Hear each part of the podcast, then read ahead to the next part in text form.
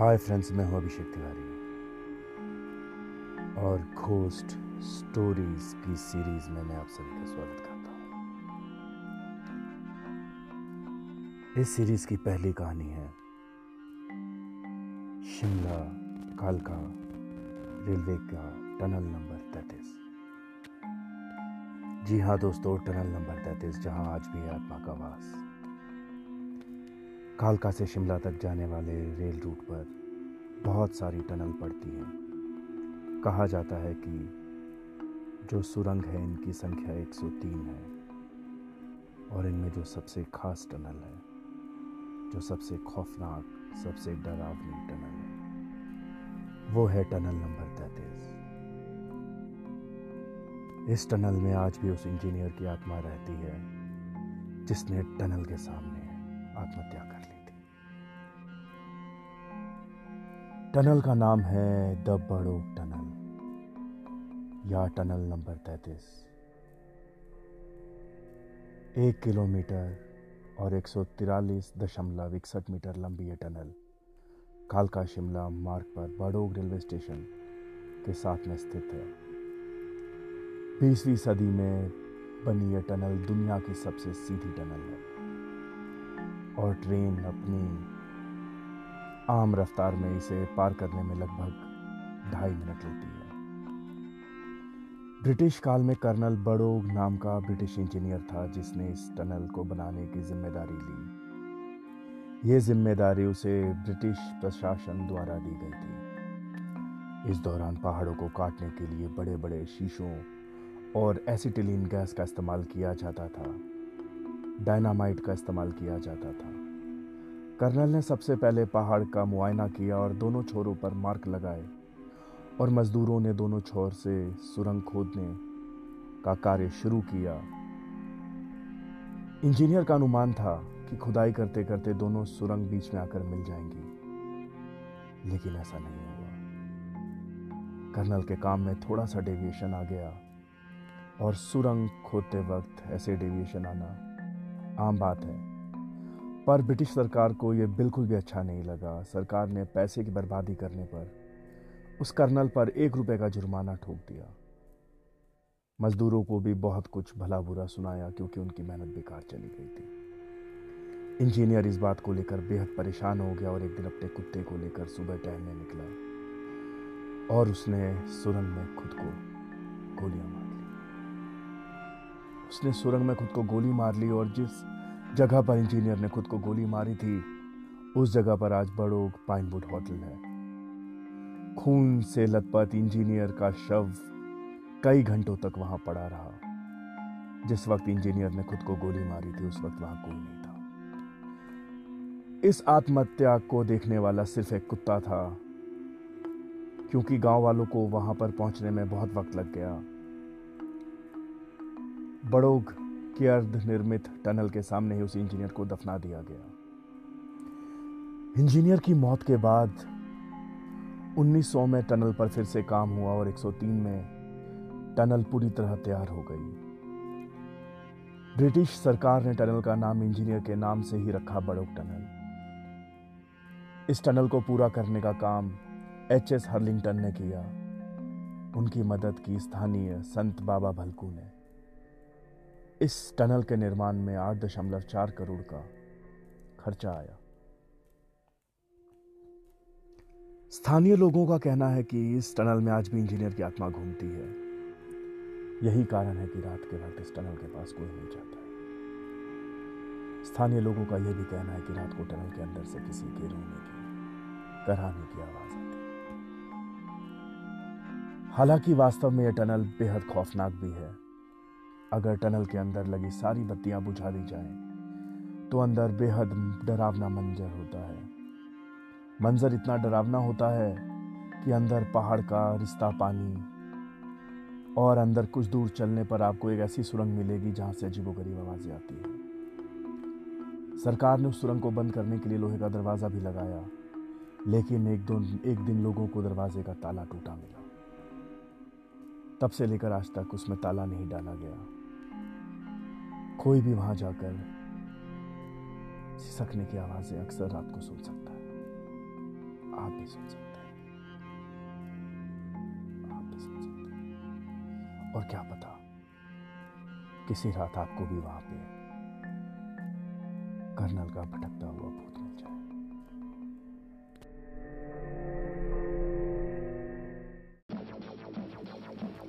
Hi friends मैं हूँ अभिषेक तिवारी।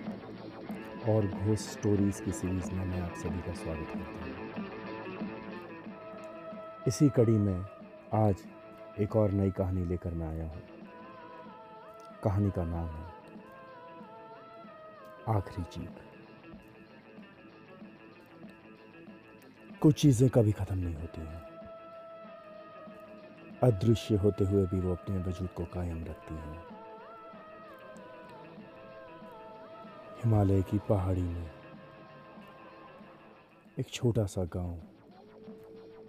उस गाँव के चारों ओर विशाल गगनचुंबी पहाड़ों की चोटियाँ बर्फ़ से लदी रहती थी। हर रात उन जंगलों से आती हुई चीख, किसी अदृश्य शक्ति का वहाँ होने का ऐलान करती थी। बहुत ही ऊँचा पहाड़ कहीं बर्फ़ तो कहीं बियावान। अक्सर शाम के बाद पहाड़ की तलहटी में बसा वो गाँव वीरान हो जाता था, और पहाड़ों की पनाह में रहने वाले कुछ हिंसक जानवर जाग जाते थे। इनमें लोमड़ी, भेड़िया तेंदुआ, बंदर, चमगादड़, सांप, उल्लू, लकड़बग्गे और पता नहीं कौन कौन से जानवर, जिनकी आवाज़ रात भर जंगलों में गूंजा करती थी। तलहटी के ख़त्म होते ही गाँव शुरू हो जाता था। और जो जानवर थे वो यदा कदा गाँव में भी आके घूमते रहते थे। एक ऐसी कहानी इस गाँव की भी थी, जहाँ के लोग सिर्फ़ इन्हीं चीखों से अपनी ज़िंदगी को गुजार रहे थे। अंतहीन चीखें रात भर रुदन क्रंदन पूरे गाँव के लोगों को डराती थी। और रात को जो भी गाँव में अपने घर से बाहर निकला, अगले दिन उसकी लाश जंगल और पहाड़ों की तलहटी में मिला करती थी। तो इस घटना की शुरुआत तब हुई, जब पहाड़ों की सीमा के बाद पड़ने वाले उस गाँव में लोग और परिवार बहुत कम हुआ करते थे। उस वक्त गाँव के लोग जंगल में एक साथ झुंड बना के जाते, लकड़ियाँ काट के लाते, शहद और जंगली जड़ी बूटियाँ जंगल से लेकर आते थे। उसी जंगल में एक वन मानुष का परिवार भी रहता था।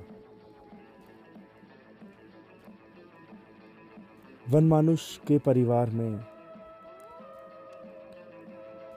मर्द वन मानुष मादा वन मानुष और उनका एक छोटा सा बच्चा था। एक दिन एक पेड़ पे चढ़ते वक्त मादा वन मानुष पेड़ से नीचे गिर गई और खाई में गिरते ही उसकी मृत्यु हो गई। उस दिन के बाद से वन मानुष अपने छोटे बच्चे को सीने से लगाकर जंगल में चारों ओर कभी दिन, कभी रात ज़ोर ज़ोर से। रोता रहता, चीखता रहता, चिल्लाता रहता था। एक दिन गाँव की महिलाएँ झुंड बनाकर जंगल में लकड़ी काटने गई थी। उन्हीं में से एक स्त्री को वन मानुष उठाकर ले गया।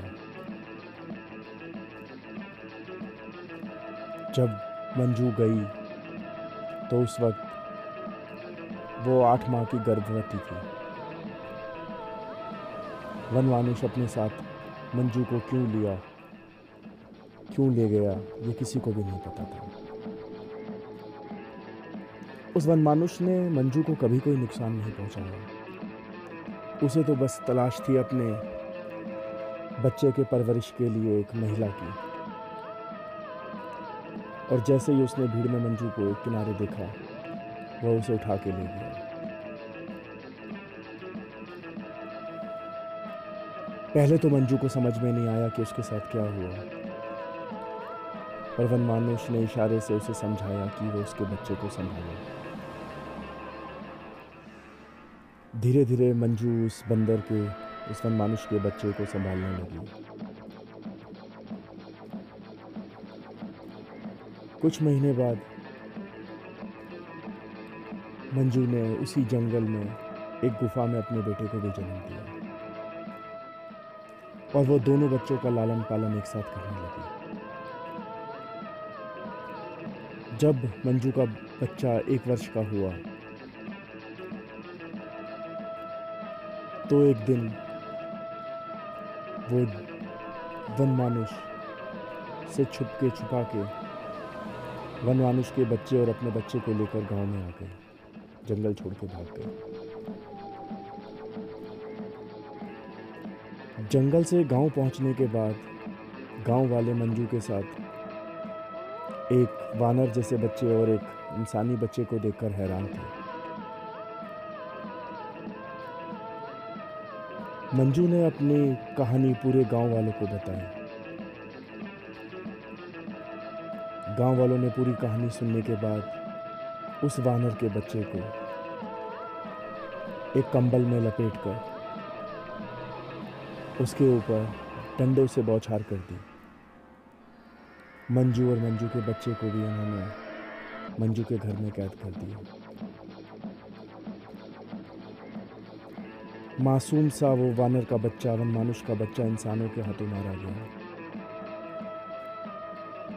उसको मारने के बाद जंगल की तलहटी में जाकर गाँव वालों ने उस वनमानुष के बच्चे की लाश को आगे दी।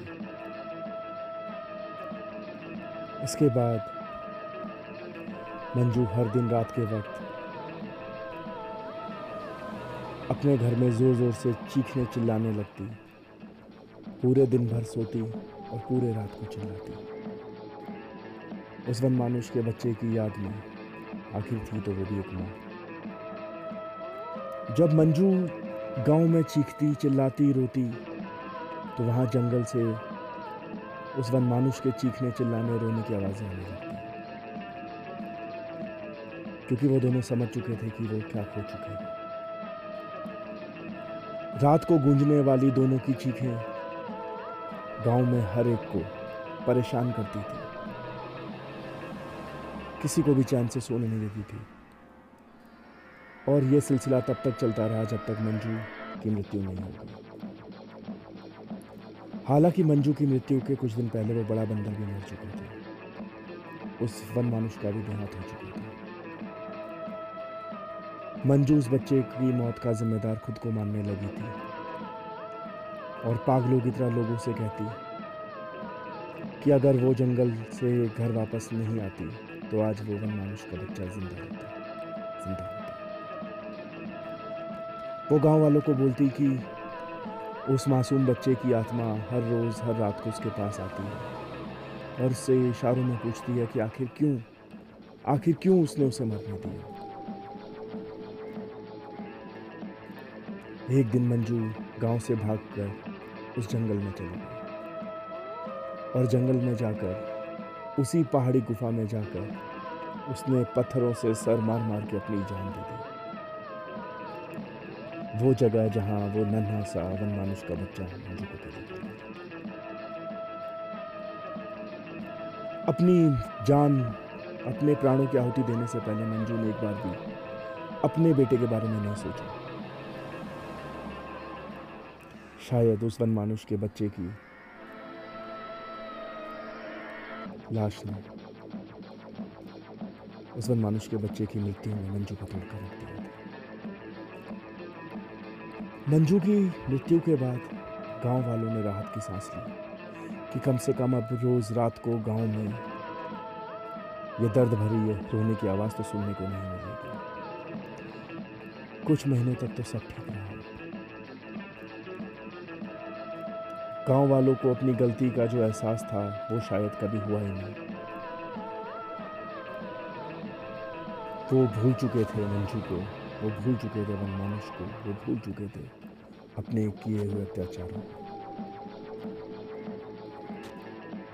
कुछ महीनों बाद गाँव से एक एक करके रात को बाहर निकलने वाले व्यक्ति के गायब होने का सिलसिला शुरू हुआ। जैसे ही कोई व्यक्ति रात को अपने घर से अकेला बाहर निकलता है, उसके बाद जंगल से ज़ोर ज़ोर से चीखने चिल्लाने की, रोने की आवाज़ आने लगती है।